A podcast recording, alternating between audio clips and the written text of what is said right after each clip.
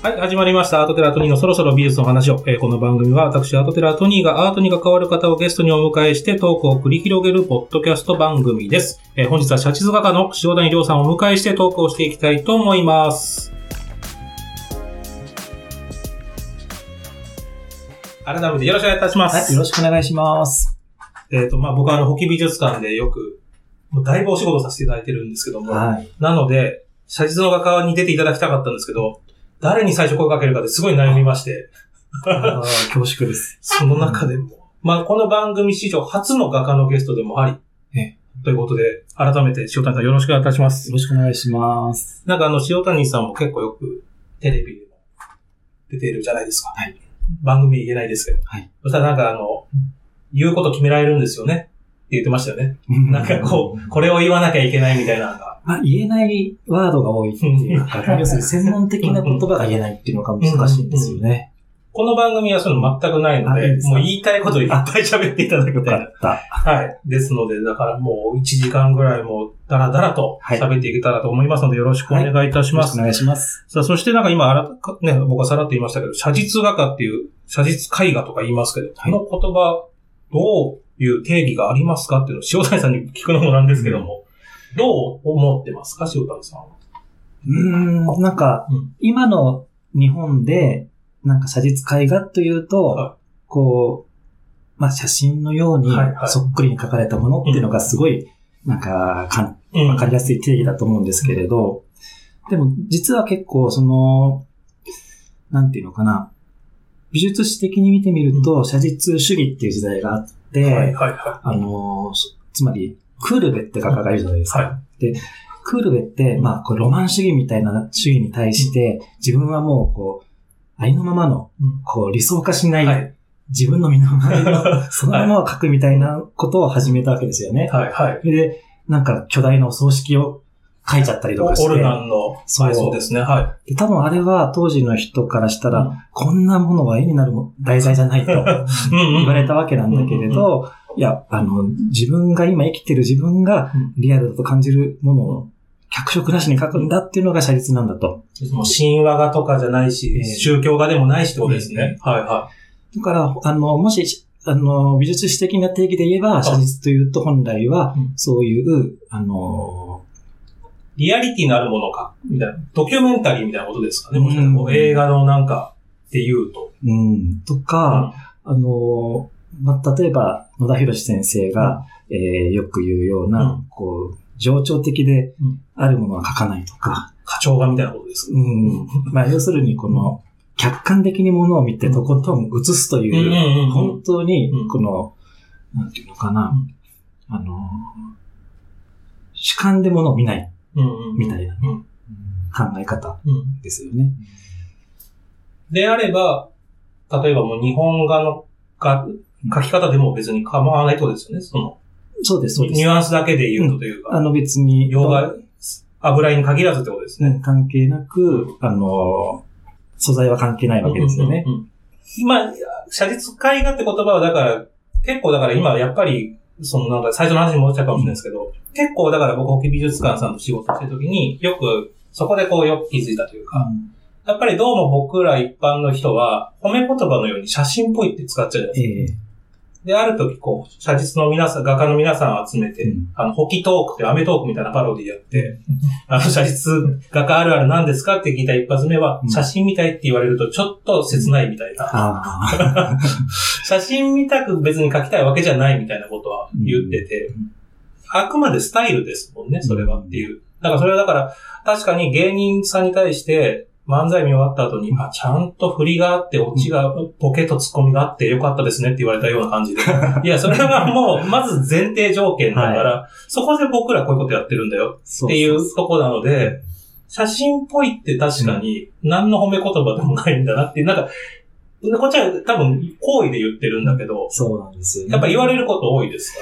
まあもちろん言われますね。あので、やっぱりどどうなんですか？気持ち的には。まあ、あの、僕個人としては、えー非常に苦しい思いです。これから気をつけて言われるんだ。うんいや、でも結構最近の若い写実系の学科の中では、いや写真って言われても十分、それでも嬉しいと。もともとの、うんあの、動機が、うんやっぱりうまく書きたかったから、うんもう全然それも褒め言葉ですよ、という若い世代のあ人たち結構いますね。そうだ、ちょっと第7世代じゃないけど、写実絵画もちょっと違う世代に来てる。いや、そう、どうなんですかね。僕なんかは古臭い方なので、はいいや、なんか、写真と比較されて語られること自体がなんか、そういうつもりでもともとね、うんうんうんうん書いたわけじゃないから、例えば、例えば、じゃあ人物画を描いたときに、褒め言葉として、てか、まあ、褒め言葉じゃなかったらあれですけど、あ、本当にそこに人がいるみたいですねっていうのは褒め言葉です。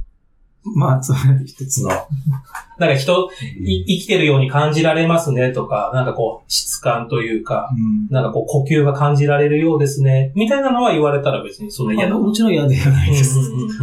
ええ。あのそんないろいろ、あの、感想いただく方にね、なんか思うのはおこがましいわけいで。やいや、そんなこと。うんいや、もう見ていただくようにね、見てもらって感想言ってもらえると、まあ、それは、それなんですけれど、うん、なんか、その、まあ、さっきのクールベの話からすると、はあの、まあ、例えば、ホッキ美術館うん。というよりかは、日本人の写実画家うん。で多いと思うのが、どちらかというと、その、自分の内面の方に行くタイプの画家っていうんですかね。うん。例えば、あの、ある画家は、はあの、本当に祈りのような気持ちでうん、風景を見て描いてるっていう人もいるし、神は最後に宿るみたいな気持ちでねうん、あの、描いているとうん。か。なんかそういう、なんか、なんていうんですかね。あの、意外とクールベとは、うん。の言言っていた写実とは、うん。その全然違う、まあそれこそ情緒的な写実というんですかね。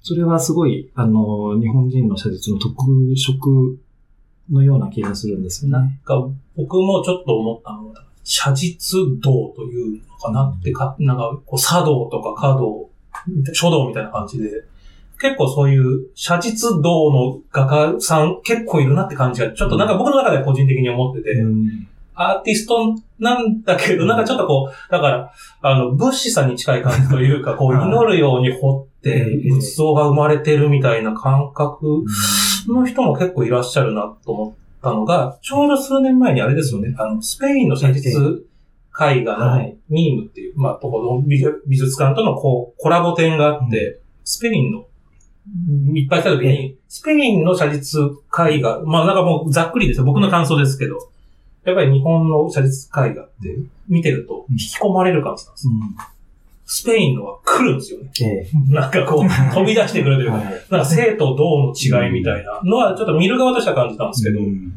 プレイヤーとしてはどういう感じいや、まさに僕はあの、スペインのその美術館に行って、その本当に並列するようにというより、まあ、あの、ワンフロア日本人の写実画家、で、その上の階にスペイン人の、うん。もしくは、えっと、世界中の写実画家っていう感じだったんですよね。でも本当にあの時に、あの、すごく、その特色が見えたっていう感じがあって、あの、例えば日本で、それこそその、情緒的でないは、その、なんていうのかな、その、リアリズムやりたいと言ってる人の絵ですら、うん。スペイン人の絵と比較すると、すごく情緒的に見えた。ああ、はははぐらいに、あの、もう、モチーフに対する意識が全然違うんだなと思いましたねう。んうんうん。それ見たときに、うんど、どうなりたいと思った？それとも、だからスペイン側にい自分もなってみたいのか、それともやっぱ日本人として、日本のこの日本的写実を極めてみたいのかと、塩谷さん的にはどっち？まあ、僕はもうもちろん、あの、日本人ができる絵画っていうのをもうもっと突き詰めなきゃなって、うん。ももうあっち側に行くんじゃなくう、て。いや、もちろんですね。僕はそう思いましたねう。ん、うん、うん、う。うんんそうするとなんか変わったことってあると、そのスペインの洗礼を受けたというか、洗礼っていうのも変かもしれないですけど、そこからやっぱ学が変わりました、少し。もうまあ、急速にこうね、変わるもんではないと思うんですけうんど、でもなんか、あの、め今思えばこの1、2年は、あの、日本人の美意識というのを、あの、なんか、実感することが多いというんですかねうん。で、それを絵になんとなく込めたいうん。みたいなことは、今まで以上にあるかもしれない。うんこの日本的写実絵画の中に、まあ今だから情緒的っていうのもありましたけど、他にこう良さというか、世界の写実には出せないここがこう日本の良さだよって思うところって他に例えばありますか？例えばなんか面白いなと思ったのは、あの、日本だと、うんあの、風景画っていうジャンルがあるじゃないですか。はで、あの、向こうで本当に風景だけを描いてる作家って本当に少なかったんですよね。い。。それ特に写実の、写実の。中では。はい中で。はい。はで、何人かもちろんいたんですけど、絶対そこになんか、あの、アレゴリーっていうか、うん。寓意みたいのが必ず入ってうんうんうんて、その、るんですよね。うんでも、やっぱり日本人が描く風景画って、本当にその、さっきのうん、あの、神を感じるみたいなね、うんうん。祈りを感じながら描くみたいな、うんうん。そういう、なんかその、うーん、なんていうのかな、難しいな。まず作家がは、なんか、もう、その景色に出会って、うん。本当にその、自分の、なんていうのかな、こう、自分がその景色に出会えたっていうは喜びみたいなのがまずあるじゃないですか。まずそ、そこがスタートなんですね。うん。で、それをなんとか、うなんとかこう表現していきたいとなるときに、その、自分がその、うん。うんと、自然をこう、肯定しながら描いていくっていう感じなんですよね。だから、その、だからどっちかっていうと、例えばこう、えっ、と、じゃあ風景、いい風景だなと思って、日本人の人はその風景をなんとか表現したいっていう、なんうん。かそっちに近づいていく感じがするけど、まあうん海外の風景画って、まあ昔からそうだと思うんですけど、描いてる俺すごいだろ感というかあ、ー。なんか、要するに自然のこれをなんとかこう素材にしてうん作品にしてるっていう、なんかこう、だから、あの、お寿司みたいなことというか、刺身というか、だから魚、その美味しいさ魚をなんとか引き出してうん。刺身にしようという文化と、うん。もう煮込んで料理にしようみたいな文化の、でも味としてはそっちの方が美味しい。あ、わかんないですけど、その淡白じゃないじゃないですか。パンチのある味なんだけど、うん。みたいな、なんかこう、ちょっと、だから料理の素材のやり方も違うのと似てるのかなと、今ちょっとうっすらちょっと、うん。ちょっとその例えば、あ、わかるかも。あ本当ですか？あ、よかったよかった。うん、なんか、あと俳句の文化に近いのかもしれないですよね。なんかこう、引き算して、引き算して、でもそぎ落として、ちゃんとなんか本質をひあ描きたいとかうんうん、表現したいのか、それとも、すごいいいものを見て、多分別にその海外の人だっていいものを見てるはずなんですけど、うそこにこう、いろんなこう、なんだろう、修飾語をつけて、うん。こういう、こうで、こうで、こうで、こうで素晴らしい風景なんです。で、こう見せるのかの違いのような気がするんですよね。うんってなると、そこでちょっと僕の中の疑問なんですけど、まあ別に全が全じゃないと思うんですけど、やっぱりこう引き算していくというか、なんかこうしていくと、個性ってその分なくなっていっちゃう気がするんです。要するに褐色していくと自分なりのフレーズとか、は自分なりの色とか出せる。でもやっぱ写実でこう、それをこうなんとか表現しようってすればするほど多分自分っていうのは消えていくと思うんですよ。うんその中でもやっぱ個性って出すものなんですか？個性を出すことが美徳なのか、個性を消す方があ美徳というか、うん塩谷さん的にはどっちですか？対象物をこう描くにあたって、それに近づけるんであれば、うん。なかなか難しい点もある。はい。本質的な問題ですよね。うん。うん。なんか僕はその、自分のなんか表現したいとか、その個性的な人と違うのをね、一目でわかる自分の絵だっていうのを描きたいっていう思いは、うん。あの、もちろん多少はあるんだけど、うんうん。あったと思うんですよ。やっぱうんり、その、いろんな中でこう発表してきてるので、だけど、写実やってる以上、うあの、それはなんかこう、前に出したくないっていうのはずっとあるんですよね、一番上には。うんうん。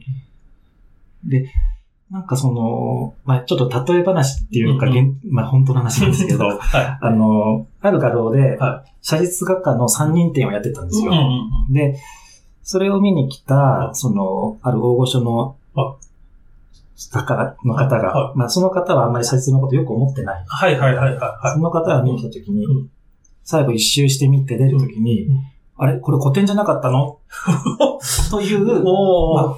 まあ痛烈な作品に、多分もう用意してきたパワーワードでしょうね。どう、もうそれを言うつもりで来た感じがしますよね、それで。でしょうんそれを言って帰ってったらしいんですけれど、なんか、あの、まあ、僕が考えるその個性ってね、うんなんかその、パッと見て、あの誰さんとわかる。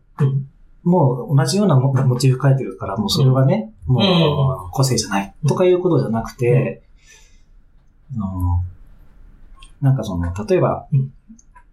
僕はまあクラシックのことよくわからないけど、はいはいはい。クラシック音楽で指揮者によって、ね、全然違うわけですよね。うん。でそれをこう、ま、あの、音楽好きな人はそれをこそとことん聞くと思うし、よくまあ、ジャズはみんな同じような感じに聞こえるとかね、言うけど、ジャズ好きな人からしたらうん全然違うんだよ、というような、なんかそういう絵でもなんかそういう、大味なね、見方じゃなくて、あの、例えばその3人が、もし同じモチーフを描いて、例えばもう極端な話、リンゴを3人描いて、うん。もう僕は全然違うリンゴが3つ生まれると思うんですよ。それはもう、そのモチーフも一緒だけどうん。構図も一緒としても構図も一緒で、そういうことです。うん別にさ、俺はじゃあリンゴ2個描こうとかそういうことじゃそういうことじゃないいし、背景の色を変えてとか、うんうん。そういうことじゃなくても、ほん、これが不思議と、うん。全然違う3つのリンゴが生まれるんですよ。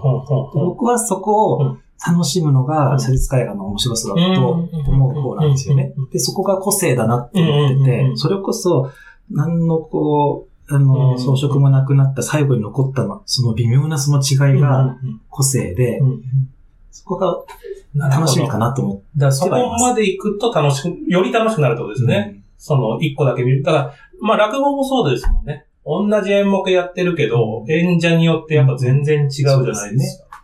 でも、大きく違うかって言ったら違うわけじゃないですもんね。その微妙なニュアンスなん、なるほど。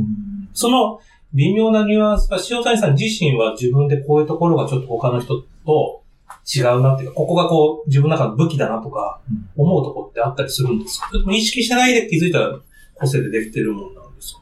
え、うんまあ、僕の絵がそういう、どういう、うーん、ね、評価を得てるかわからないんですけど、ただまあ、あのーこう、この間まあ、画集なんか出してみて、はいはい。自分の絵振り返ってみると、あの、まあこう、通してみたときに、あ自分のこう、匂いみたいなものっていうのは、うん。うんこう出てたのかなって思ったりして、自分の絵のことってあんまり、これわからなくて、人にはよく、塩谷さんはなんか人物描いてもはい。生物描いても風景でも、塩谷さんの絵ってわかるよねなんて、うん確かに。いや、わかります。塩谷さんのなんか空気感なんでしょうね。まあ僕はもう思うのは確かに。温度というか。なんかそういう感想って実はすごく嬉しくて、なんか自分がやりたい本質だったりするのかなと。確かに。まあさすがに僕も保木美術館さんと、まだ、まあかなり長いから、ブラインドでも当てれる自信はあると思います。いや、トニーさんはね、そう。そ う逆に外したらもう首ですよ、僕の場合は。でも確かに塩谷さん温度とかなんか優しい、なんかこの、声だけでしか今皆さん届いてないけど、なんか塩谷さん、あ、でも塩谷さんに限らずだけど、写実の画家の皆さんって他のジャンル、抽象画とかええ、他の日本画さんと違って、その人となりと作品合ってません？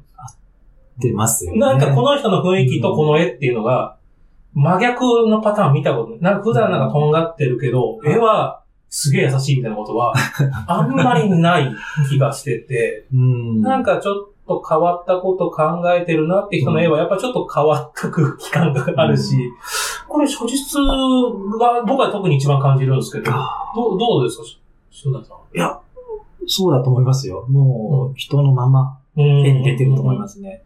だからやっぱり、あんまりこう性格が良くないと、絵も良くないってことですよ。写実の。いや、それはどうかな。あ、でも逆、まあ別に名前出さなくていいと思うんですけど、そういうパターンで言うと、例えば塩谷さんもクラスというかもういっぱい絵描いてきて、いっぱいいろんな絵見てるわけじゃない。そうすると、あいつ最近変わってきたなっていうのは絵から感じたりするんですか？なんかこう、例えば、それこそまあ別に忙しくなってきて、うん。ちょっと手抜いちゃうとか、それは人間だからあるわけじゃないですか。で、疲れてるな、あいつとか。そういうのは絵に出てるもんですか？まあ、そのあ、表現がうん、まあよく荒れるっていう言い方するけど、それはもう一瞬でわかるじゃないですか、一目で。うん。でもまあちょっとそれと、疲れてるは別かもしれないですけど、ね長年見てきたある確立した世界描いてきたうん。人が、うん。あの、え、こういう方向性でやり始めたっていうのはすごいびっくりするし、まあ後で会って話してみたいと思いますよね、作家と。うんうんうんうん。もう、写実ってなんかその、こう、大きく作風変えていくタイプの表現じゃないじゃないですか。うんなんか急にこう、デフォルメを加えることもないし、でもまあ、あの、まあ自分のことに関して言うと、あの、あの、これでも結構、あの、特にね、振り返ってみると、あの、感情の起伏が出てるんですよ。自分でもわかるんですわかりますそこでこうなったな、みたいな。うん。うんまあ、すごい細かい話ですうんよね。うんうん。うーん。ちょっとここでちょっと改めて塩さんの作品についてってことなんですけど、どのようなモチーフの作品を書かれていますか？まあ僕はちょっと知ってるけど、まあ一応全員を代表して、はい。えっとよく書くモチーフというか。まあ、人物側が多いですね。あの、特にまあ、どうしても美術雑誌なんかで紹介してもらうと、あの、女性が特集とか多いので、そこでよく載るので、人物を描く画家とうんうんうん。結構思われてうんうんいますうん。が、だけではないってことですよね。そうなんです。僕はどっちかっていうと、もう本当に大学、在学中ぐらいから、あの、人物画家とか生物画家って言われたくなくて。なんか、やっぱり、何だって描けるよっていうのは。言いたかったわけですよ。だから、その、人物も生物も風景も、うん本当はバランスよく描いていきたいんですけど、うんまあ、ただ、なかなか、生物は、あ人物は、あごめんなさい、うん風景は結構うん大変なんですよね。取材行くのもそうだけども、は単純に、ものすごい手がかかるんですよ。いあ、そうなんですか風景画が一番。もう葉っぱ一枚一枚描いてるっていうような世界なので、もう人物画の軽く2倍は時間かかっちゃうので、同じサイズであれば。同じサイズで。あ、そうですか。ねへえ。例えばまうんあ人物だったら、うんまあ人を描いてその後ろがまあ背景みたいな意識で描けるとこあるんだけうんど、あの、風景ってもう全部その抜くところがないんですよ。確かに。空間全部描いていかなきゃいけないので。でも、それでも、例えば木を描いた、例えばじゃあ大木描いた作品とかやると、やっぱり一般の人はその、そこばっか見て、うんその手入れた空とかも全部本当は描いてるのに、そこ褒めないですもんね。なんか真ん中の木だけみんな。褒めちゃうけど、全部描いてるんですもんね。うん当たり前ですけど。はいまあ、でもそれは人物画もそうですもんね。うん人物描いてる。まあじゃあ背景が手抜いて、あいさーって塗ってるかって言ったらそんなことないいし。や、もちろんねそうなんですよ。もちろん、あの、人物画の背景って結構難しい問題で、余白という意識じゃダメなんですよ。絶対にもうそれは空間として位置を持たせなきゃいけないので、人物と同じぐらいのうん気合で描かないといけないんですよ。うんつるっとした壁もうん相当頑張んなきゃいけないんですけど、あんまそこ褒めてくれる人いないですか？誰も褒めないですね。そう。俺それ覚えたから、なんか結構内覧会とか行ったら、そこ褒めるように。通な。うん、そう。通語の。でもそこ見るようにししたりしてますね。でもあれですよね、こう人物で言うと、あの、僕前に伺あの、以前お聞きしたんですけど、モデルさんは塩谷さん本人が選んでるわけじゃないですもんね。あのー、まあ、そう、それ断言できないんですけど。あ そういう時もある。けどもちろんありますよ。はうん。ただ最近、あまあど、要するに、一番最初に書いてたのは家族だったんですけれど、あの、その後結婚して、まあ、妻書くようになっうんうん。て、で、それの期間が長かったんですよ。うんうんで、僕、その、まあ、妻を描いたというか、まあ、妻というかモモデルを借りながら女性像を描いてたんですけれど、まあ、もうちょっとよよく言うと人間を描いてたんですけれど、あの、でもそのイメージが結構、塩谷の絵のイメージとして、うん。その、妻の、うん。うんあの、姿が結構固定されちゃった感じがあったので、これから新しいモデルさんを選ぶという時に、あの、慎重にならないといけなくて、という時に、あの、モデル選びって難しいんではいすよ。はいはあの、いいなと思ったモデルさんに声かけて、モデルお願いするわけに、それだけじゃないんですよね。い。え、そのモデル事務所から探すとカタログがあるわけじゃないんですよ。あ、モデル図鑑。そういうわけでも美術モデル事務所っていうのが何箇所か日本にあって、あの、そこからお願いする人もはいはいいるんですけれど、まあ、僕の場合はは、どこかで、どこかの画家に描いてる、描かれてるモデルを描く気がしないみたいな。なるほど、なるほど。一度手のついた女は、みたいな。そうまあ、これ難しい問題ですよ。これは、うんあの、昔のねうん、キキという人をみんなで描いたみたいな世界も面白いんだけうんど、あの、まあ、僕は、あの、そうか。うん、誰にも書かれてない人を書いてきたので、うんやっぱり、どうやって声かけるんですか、そしたら。やっぱり知り合いの知り合いみたいなところから最初行くんですけれど、でもなんていうのかな。結構ここが、僕がこうい絵にな、自分の絵になるなと思って、いきなりは声かけないです。はいはいはい。あの、例えば、まあ、妻に相談するんですね。はあの、あの、誰々さんって絵にならないかなっていうと、まあ、妻が判断してくれて、はえっ、と、まあ、彼女は、まあ、綺麗かもしれないけれど、その、翔谷の作品として、はまあ、まあ、合わないというか、うんそういう判断を、うんまあ、してくれる。してくれるんですね。はで、大体僕がいいなと思った人は大体、はあの、ダメが出るんで、はい。はい。もう、あの、最近はうん、妻が、あの、選んでくれるんです。あの、かなり前からこう目星つけて、はい。ゆっくり声かけてもらって、なんかおっしゃってましたよね。何年後にあの子は良くなると。ええ、あの、まあ、ちょうど少女を変えたことがあった、はい。あるんですけれど、あの、その時も、はあの、まあ、あじゃあ今書けばいいじゃないか、うん。ちょうど少女モデルを探してたんですけど、うん。やっぱり、まだあの子は、うんまあ、可愛いという絵にはなるけれども、その、やっぱりちょっとこう、もうあと3年ぐらい経つとね、こう、新モデルある、うーいいモデルになるんじゃないかと。すごいです。もう、プロや、プロ野球のスカウトぐらいの 目、目利きになってますよね、奥さん。そうそ れで、ようやく3年越しに声かけて、うんうんうん。うちに来てもらったりとか。はあ。え、じゃあ、男性書くことはあんまないんですか？男性も、いえっと、あありますよ。。あの、少年書いてましたね。そうす。です。そうだ。うん。あの、これは、あの、イタリア留学していた時の、あの、アパートの大家さんの息子なんですけど、なんか、その時は最初何歳だったその時ね、12歳ではい初めて出会った時が、で、もう、なんていうのかな。まあ、の日本大好きな少年だったから、うんまあ、僕にも懐いて、あの、本当に、あの、南イタリアの海で泳いだりしてたんですけど、はいはいはい。あ、二人で。でもその後、また書くことになったんですよね。そうなんですよ。とにかくその、この初々しい12歳の少年を絶対にしたいとか思って、イタリアで1枚書いてきて、で、帰国してから、えっと、ずっとね、メールでやり取りをしてたんですよ。はいはいはい。で、5年後ぐらいに初めて、あの、写真が添付されてきて、最近の自分の写真と、はい彼女と一緒にいるみたいな写真が送られてきて、もう衝撃でした。つまり17歳になってたんだけれど、もう、え、この色気みたいあな、あ、少年。少年がもうこんなになっちゃうのみたいなうんことで、もうし思春期から大人へと変わるみたいな感じですよ。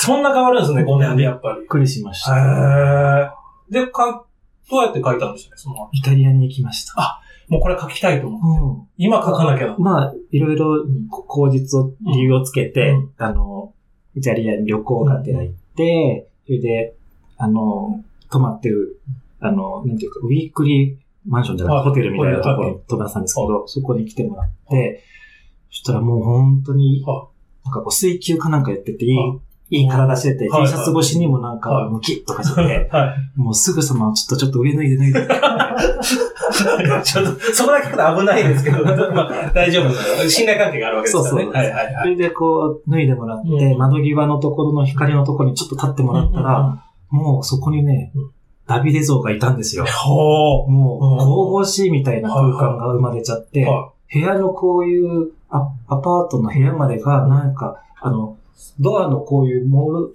の。装飾までがね、はい神殿のように見えてきて、そ、もともとあったはずなのにってことで。すね。このためにあるかのように見えたわけですか？そうなんですよ。そ、そんなんで、これはやっぱり書くぞと思って、17歳のシモーネ君っていうのを書いたんですけど、今、下根子何歳になってるんですか？と、10その、その後ですね、10 2017年、、はいやいや、17年にも出したから、16年にはい日本に今度来てくれて、絵にしたんですよね、155はいに。その時にも20歳ですから、えっと、あれからもう4年、まだ、24歳か。まだでも若々しいですもう24歳ですね。よ。もしかしたら、塩谷さんがこの後も長くキャリアやってると、下根くんも今度中年になってくる。そうです。中年の下根くんになるパターンもあるわけです。もちろんです。僕はもう、下根くんさん良ければ、はもう、こっちがじいちゃん、あっちがおっちゃんになるまでずっと書いてきたんです。へえ。そういう、でも関係性っていいですね。そうんで、でも、それ例えば下根くんとかもそうです。例えば奥様もそうですけど、もう頭の中にある程度、この人はこんな感じになってる。まあそれ毎日、特に奥さんなんて毎日会ってるわけじゃないですか。ただモデルやってって今言うと、昔よりは簡単に書けちゃうもんなんですよ。それでも、毎回毎回新鮮にそのモデルさんって、書くときに変わるもんなんです。うーん。まあ、さし、たし、確かに、はあの、ここまでずっと書いてくると、はあの、新鮮さを感じなくなる時もあるので、はそこはなんとか、あの、ライ、ライトというか、あの光を意識してちょっと演出したりとうんかうん。して、あちょっと今までにない雰囲気でだな、みたいなことうんをかなり作ってあげることで、あの、また創作欲が湧くっていうか。そのライティングとかを作るって、意外とそういうところってあんまり僕ら気にしないじゃない見る側は。まあ、モデルさんがいて、そこにいて書いてるんだな、ぐらいに勝手に思い込んでるわけですけど、ライティングって相当こだわるもんなんですか？書く前にという。もう光でかなりその絵のテーマがもう変わるはいものなんですよ。うんだから、まあ、例えば、あの、一番よく書くのは斜めから、こう、遮光って言ってね、斜めから立って。レンブラントライト。レンブラントライトとかね、こう、まあ、非常に立体感も出しやすくて、空間も出しやすいみたいな光があるんですけど、まあ、あの、すっきり空間は見えるんだけど、まあ、そればっかりやってってもっていうところなので、例えば、モデルさんの後ろから光当てるとそれ逆光なんですけど、やっぱり逆光は、こう、ムーディうん。ーで、あの、顔の形なんか暗くて潰れるけれども、光自体にテーマが出てきますよね。とか、真上から光が当てたら、またそれは何かこう、暗示的な感じもしてくるしは、その、やっぱり光で絵の内容がガラッと変わるので、実際モデルさん、まずさっき言ったように選ぶ、まあ奥さんが選んできたとして、モデル、じゃあこの人描こうってなってから、照明を決めるまでにも、他にも決めることは、例えばし衣装とか。衣、装も大事ですね。やっ。ぱ大事ですか？いやもちろんです。うん難しい。へえ。それはどうやっていう順番で決めていくんですか、シュートにさん。まずモデル、まずモデルは最初に決まるわけですよね。そうですね。一番最初に。うんそこからどういうプロセスを経て、あの絵ができてくるんですか？まず、そのモデルさんが来る前には、エスキースというのをやるんですよ。つまり、あの、クロッキー帳にはい簡単なラフスケッチみたいなことをするんですよね。もうさ最初の段階で。ではい。、モデルがいないんで想像でなんとなく、あの、画面の左側に人が来て、後ろは暗くしてとか、あの、右上は明るい方が、こう、なんか、あの、構成がいいなとか、で、その時に、まあ、後ろが暗いんだったら白っぽい服にしとこうかなとか、あ。なんかそういうぐらいのざっくりしたことは考えておいて、、で、モデルさんに何着かも服を持ってきてもらって、そこでまあ、選ぶとか、あの、もともとあの、こちらで服用意しとくこともありますけども、服は結構難。しい、大事ですよね。そのモデルさんに服持ってきてもらって、壊滅的にこいつセンスないなってパターンはあったりするんですか？なんかどの、どの服も違うよみたいな、変なワンポイント入ってるなとか、そういう時はないんですか？だいうんだい今まで大丈夫なの、あの、そうね、まあ、あらかみせに僕の画集とか見せておいて、はい。それで、あテイスト。がね、うん。例えば無地でちょっと素材感のいい感じの服とかね、あの、柄、柄がバーってあるやつとか、うんうん。派手なやつじゃないとか、あの、なんか、それはでも服はもう塩谷さんぐらいになると、例えば、レースとか、あの、シルクは難しいからやめてねとかはあんまない。です。もうどの感じでも書けるもんなんですか？それとも、うん。これ一番難しいよっていう、やっぱこう、服のなんかあれってあるんですか？その、素材って。何でもいけるもんなんですか？いや、まあ、書けないものはないですけれど、あの、大変だな、これ。うん。ちょっと、苦しいなってのはありますね。強いて言うとどういうもの？そういう柄が細かいとですいや、柄とかは、あの、頑張れば書けるんです。かはいはいはい。難しいのは、あの、テローンとした、あんまりシワの出ない服。あれそうは、ぬめーっとしたんですよ。頑張ってもってことですまあ頑張ってもっていうかね。うんうんうんななんていうんですかね。あの、うーんまあ、要は、あの、多分多くの人が思ってるようなは、いすっきりしてるものの方が簡単そうにみんな思うんですよね。はいはいはい。教室の生徒さんなんかも、うんうんこう細かいもの難しいからって言って、うんすごく、そのシワの出ない服とか布とか選ぶんだけど、実はそのシワの出ない布の方が難しいんですよ。取っかかりがないから。はあ、はあ、はあ、はあ、はあ。そうか、芝を書いて、そっちでなんとかこう、例えば、うん、シワがあることで、うんシワの山と谷があることで、うん中の体の構造が見えてくるんですよ。ああ、人るほど。の人の骨格を描いてるとか筋肉描いてることになるんだけど、うんうんもう人の骨格層を隠しちゃうようなテローンとした分厚い厚手の服とかだと、はもう本当になんかこう、ボテーっとしたあ、そうか。オバキューみたいにななるほど、なるほど。へえ、そういうところもやっぱりこだわ、まあ、いろいろとこだわってるけどってことですけど、大変なんですね。じゃあ、あの、やっぱこういう場所だからっていう、ちょっとまあ、番組ですから、まあ、なかなかあんま言いたくなかったら言わなくていいですけど、他にもこういうとこ実は頑張ってるこうみんなスルーしちゃってるけど、例えば今の服もそうですし、あの、さっき出た、か、影というかその壁の背景もそうですけど、意外とこういうとこ頑張ってんだけどみんな気づいてくんないなって思う場所ってありますか？顔とかだと、うん結構僕は褒め言葉で使っちゃうとか、一般の人もだけど、髪の毛褒めがちじゃないですか。はい。髪の毛も当然難しいと思うんですけど、他にもやっぱこう体の造形でやっぱ難しいところってあるんですか？かあの人体で言う人体でと。言うと。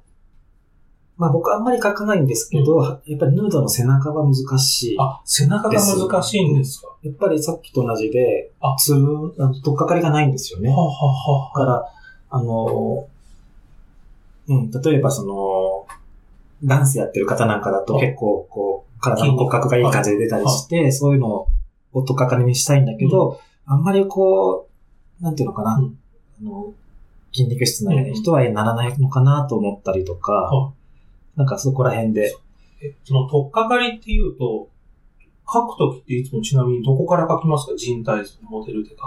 目とか鼻とかいろいろとあるじゃないですん例えば、あれですか、上半身の絵とかか。だったはい。上半身の間。まあ顔ですね。顔からまず書いて。顔が、まあ全体に手は入ってくんですけれど、まあ顔がまず常に全体よりも一歩リードしてる感じで進んでいかないと、はあはあは顔がうん、例えば50%ぐらいまで書いて、そうすると周りがまだ30%ぐらいだったら、うん周りを50%まで引き上げていくんですよ。あ。うんうんうんで。全体が50になったら、うん今度顔を75%まで上げていくと。へ常に顔優先え。で、うんうん。どこまであの体とか背景を、うんなんていうか見せていくかっていうのを考える感じ。ちなみに、これ、写実の方皆さん多分、あれだと思いますけど、完成、どこでお、自分の中で終わりって思ってますみんな結構ギリギリまで返したい人たちが多いじゃないですか。はいなんなら、まだ完成してないじゃないですか。え美術館に飾ってあるのにっていう人じゃないですか。この、塩谷さん的フィニッシュ、その、100ってとこで、うーん。まあ、なんか言いたくないんですけど、締め切り。じゃあ締め切りさえなかったらやっぱ書いてる。いや、ここれが怖いところで、やっぱりその、延々とやっちゃうんですよね。うん気になっちゃって気になっちゃって。あの、だからもう、これ以上手入れられませんと、収まっちゃったから手が入れられませんということで、もう諦めがつくっていう。強制終了してもらった方がいいんですね。いっそのことみたいな。うん。だけどまあ、いずれその美術館とか行って自分の過去の絵見て、もう本当に、ああ、もうここやればもっとこうや、良くなるのにってもう、ああちこち気になるんだけど、まあそれ手入れ出したら切りないですから、もうあれはうん。あの時精一杯やったうん。若き頃の絵として、はもい。う、でまあへ今描いてる絵が一番、あの、最高傑作にするんだっていう気持ちで。描くしかないっていうところで、え、それこそダヴィンチにとってのモナリザみたいに、締め切りとは関係なしに自分でずっと描き続けてる絵とかってあったりするんですか？あると言いたいとこなんですけど、家には一枚も絵がないっていう状態ですね。一年でどれぐらい描いてるんですか？年間今ああと、年々減ってて、今10枚描けないぐらい、ですかね。でも月1本、に2月あたら1個描けてるぐらいですは、それはか描いてますね。あ飽きないです。飽きあの、まあ、その別にそのビ、まあ、書いてる最中に、ちょっとやっぱり休憩じゃないけど、もうちょっとこの詰めすぎたなとかっていうのはないです。もう結構のめり込んじゃうパターン、タイプです。ああ、それはもう、あの、飽きないですよ。へあーの、ろくに趣味もないので。もうずーっとやってるって言われたらやってられるタイプなんですか？そうそう、ずっといくらでも。あの、前お話しした時に、なんだっけ、あの、い一日何時間書いてるみたいな話になった時に、オンラインイベントの時。あそうですね。はいはいはい。あの時に僕びっくりしたんですけれど、あの、多くの写実の人は多分、一日中は、10時間以上書いてると思います。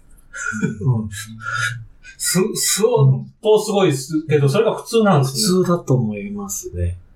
なんか僕が聞い、まあ、若手なんで、ちょはいっとまた別なのかもしれないけど、日本画家の方たちに話聞いた時には、作業やってる時がええ。単調だからずっと、なんかネットフリックス見ながらやるとか、はラジオ聞きながらやるとか、そういうなんかこう、単調作業と思ってるから、そこをなんかモチベーション上げてるっていうんですけど、塩谷さんはどうですか？こうやってる最中に何かこう、ずっと塗ってる、まあもちろんそれは集中してるんでしょうけど、とりあえず音楽聴きながらやるかなとか、何かテレビ見ながらやるとか、そういうのはあるんですか？えっとね、僕の場合は、あの、要するにこう、すごく頭を使うときっていうのが当然あるわけです。はいはいはいあのずっとじゃないんですよ。うんどうしても写実なので、あの、ある程度、あの、機械的に書かなきゃいけない部分もあるんですよ。うんそういうときは、やっぱり音楽流した方が効率いいんですか？圧倒的にいいです。へえ。シーンとした部屋で自分の筆のカサカサって音だけが聞こえてるともう嫌になるんですよ。それはさすがに嫌んだ。はい。はいはいはだけど、うん例えば絵の構想を練ってる時とか、スキースって言ってね、あのー、どんな絵描くか考えてる時なんかはもう、とてもじゃないけど音楽は耳障りなので、い。なるほど。え、ちなみに音楽はどういう時聞くんですかその集中してる時？えーっと、ああ、これをラジオで言う時が来るんですか。あ、じゃあぜひ、ぜひよろしくお願いいたし僕はます。すごい音楽の趣味がはやばい。い。本当ですか？そそれが聞きたいですね。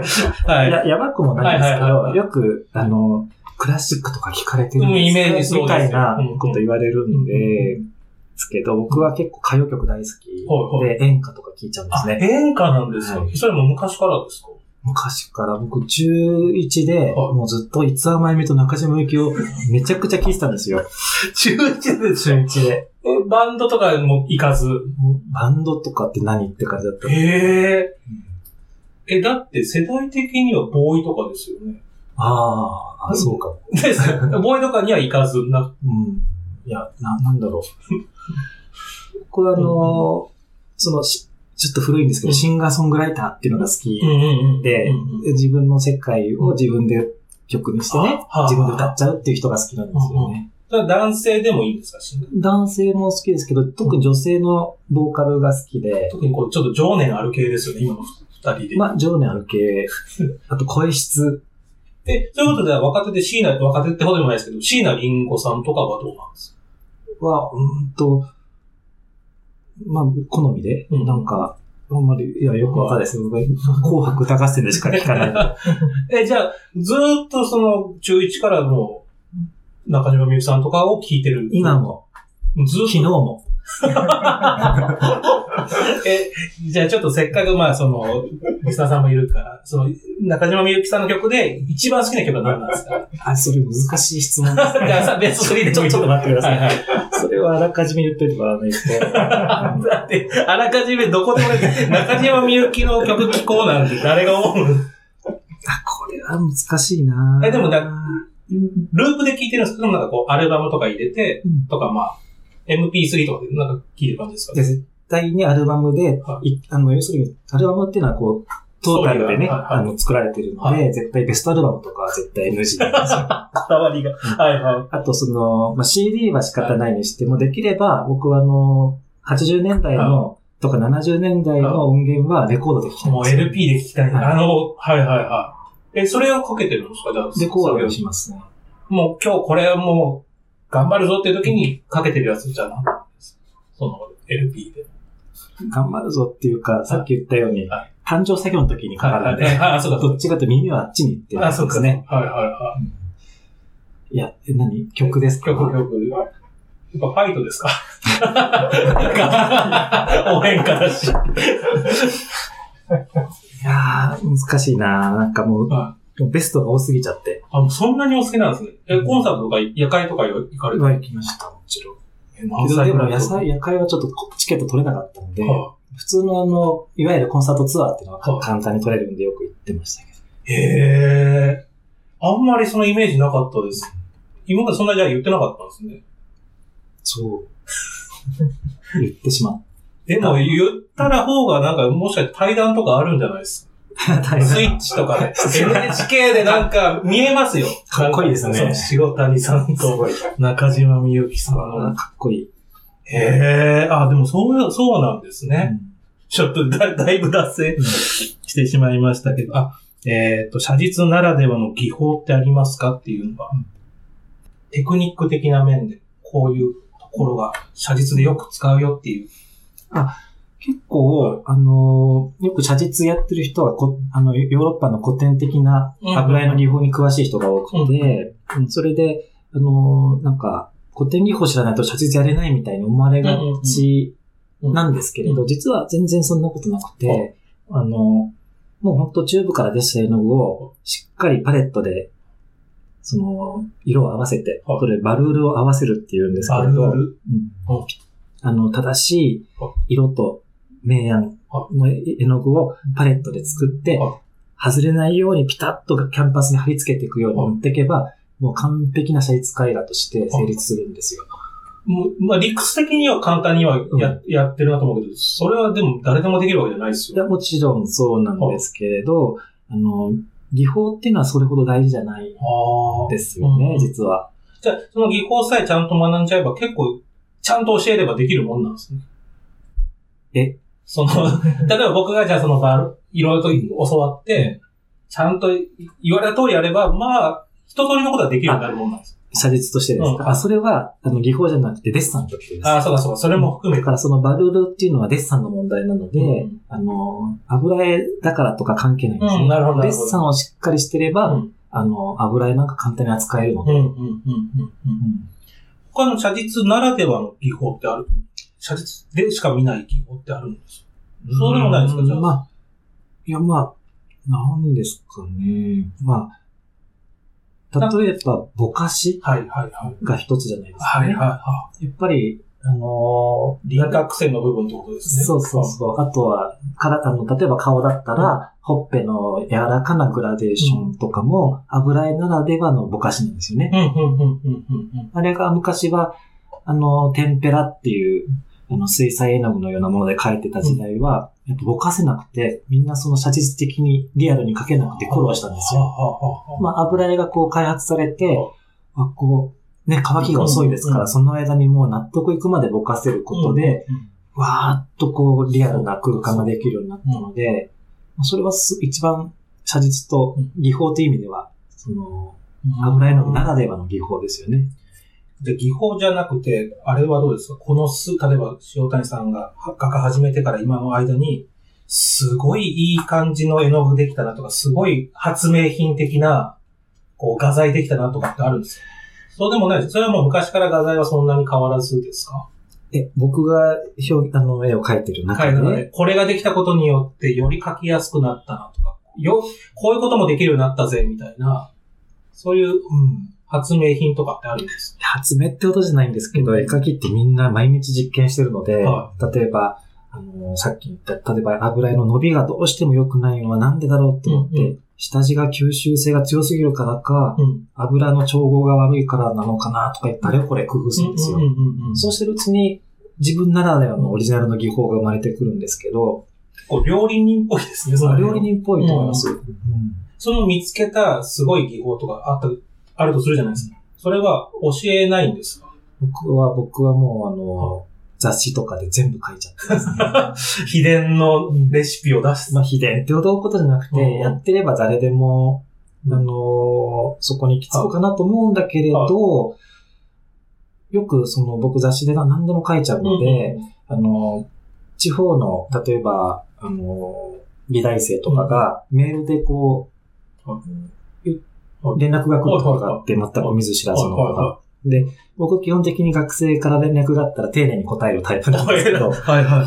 でもなんか、その、いや雑誌に出てた翔谷さんの技法、うん。あの、絵の具の調合と同じ筆を使って書いてみましたが、どうしても同じように書けません。それはなぜでしょうか？ってうん言われてう、んその時はさすがにうん、あの、いろいろ言っちゃいましたね。あの、美大生だからちょっとはっきり言うけれど、あの、そこはね、自分で、あの、工夫して、遠回りも大事なんですよ、みたいな 話を。そうそう、なんでも、ククックパッドぐらいの感じで言われてもですよ。同じようなレシピで作ったのに作れませんみたく言われても。そしたら、次の返信がちょっと逆切れ気味に、やっぱり塩谷さんもう、んあの、秘密主義なんですねって言われて、ちょっとイラッとしますね、それは。それで僕はもう、ちょっと、あまりこうやって自分の時間を割いて丁寧に返事するのをやめようと。うん。そいつのせいですよ。丁寧な子もいたんでしょうからね、これまでに。えー、ちょっともう一個だけいいもの聞いていいですかそういうこと例えばやっていくと、こうしたら楽だなとかっていうのを見つけたりするじゃないですか。はい。それは使っていく方なんです。要するに、レシピで言うと時短レシピ的なものを、なんかこう、時短してると、楽しやがってみたいな、なんかこう、はい。やっぱりこう、ちゃんと煮込んだ方が美味しいものができて、みたいに思われがちですけど、はい。絵絵に関しては、例えば楽楽って言い方はちょっと変かもしれないですけど、うん。こうした方がちょっと簡単にできるなってやったら、それはやってった方がいいんですか？うーん。写実に関して言うと、というより僕の表現に関して言うと、あのー実はそういう風に思う時が十何年前にあったんですね。うん。っていうのが、あのー留学行く前ぐらいかな。うん。なんか、あのーやっぱり僕ね、まだその頃すごく安かったっていうのもあるんだけど、結構、あの、いっぱい依頼が多くて、うん。それに応えようとすると、あの、要するに、あの、途中の、この一層を抜いても、仕上がりうん。に、仕上がりには変わんないなと思うことが結構あったんですよ。はいはいはいは別に一個飛ばしても十分書けるようになってきたし、と思って、何枚かそれでうん、あの、ちょっと早く書けたい。から、うんそれこそ年間15枚ぐらい書けたんですよ。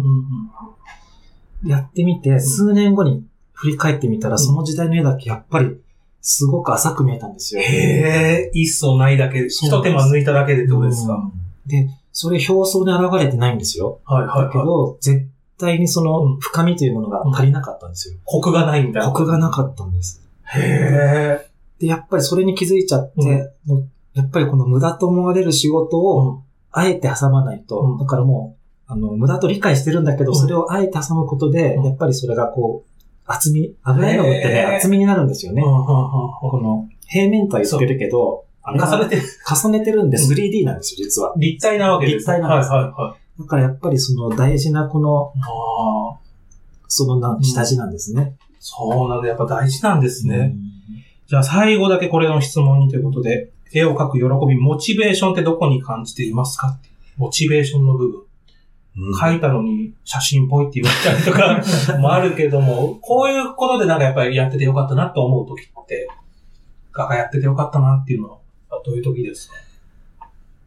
うん意外とあれですか？その、例えば人に褒められるよりも、出来上がった時にやっぱ自分が一番びっくりするパターンです。そんなものができたんだ、みたいな。そうそう。僕が自分がびっくりしたくて描いてる感じで、うんうんうんまあ本当に、あのーいろいろ感想言ってくださってね、ありがたいんですけれど、まあ僕が結局その発表して、うん。まあ古典かなんかで、うん。あの、いかにやれてるかどうかっていうのしか考えてなくうんて、うん。だからもう書いてる時もた、さっき言ったように集中して楽しいし、出来上がった時もやっぱり、今の年の自分はこれができた、みたいなベスト、で要するにもうベスト更新し続けてる感じですか？えそうだったらいいんですけど、うん。まあその時はそういうつもりで、うん。あのー精一杯やってますよ。だけど、もう数年、うん。いや、翌年うん。ぐらいにもう振り返ると、うん。ああ、もっと書けるのにって思っちゃうので、あんなにかけてるのにって僕から見たら思うけど、まだ満足できない。いや、もうもちろんです。全然。恥ずかしくなっちゃって、前、うん。昔の作品が。うんじゃあ、美術館で全国巡回してるのはあんまり嬉しいわけじゃないんですね。いやいやいや、あのうん納得いってる例もあるんですよ。うんうんうん。もちろんもちろん。でも、ああの映画今回選ばれちゃったなっていうのは正直へえ。ある、あります。じゃあそういうのはちょっと鑑賞者の方、今はだからこう、今日これを聞いたことによって、そうか、見方もなんかこういろんな味があるんだなとかも分かったと思うんで、うん今後ちょっとこういうとこ見てほしいみたいな最後、鑑賞者というか、リスナーさんに一言いただければと思うんですけど。こういうところ？うん。うーん。まあ、僕の絵はなんか、さっきのね、その、ここんなここ頑張ったのに見てもらえなくて悲しいとかっていうのは全然なくて、はいはいだって別にその、うん褒めてもらいたくてやったんじゃなくて、はいはい。でね、結局、その、なんていうのかな、技術を見てもらいたいわけでも何でもないんですよ。うん。なので、なんかその僕の作品がこう、まあ、年間何回かのグループ展にポツポツと1枚ずつ出していってるわけですけれども、でもその、長い目で見たときに、ちゃんとその、塩谷っていう作品、作家がどういうふうにこう変わっていってるっていうのをね、こう長い目で見てもらえると、あの、ありがたいんですよね。やっぱりさっきの作家と絵は、本当もう一心同体みたいなところがあるので、もう自分の心理、心境が全部投影されてると思うので、あの、なんていうのかな、こう、作品の変遷っていうのを見てもらえると、結構楽しめるんじゃないかと思ってるんですけれど。それはだからまあ、沖美術館もありますしね、だから新作がどんどん出ますので、注目してこれからも見ていっていただけたらなというふうに思います。ということで、えーあっという間でしたけれども、次回は塩谷さんのご経歴を交えつつ、さらに作品についての話を続けていきたいと思います。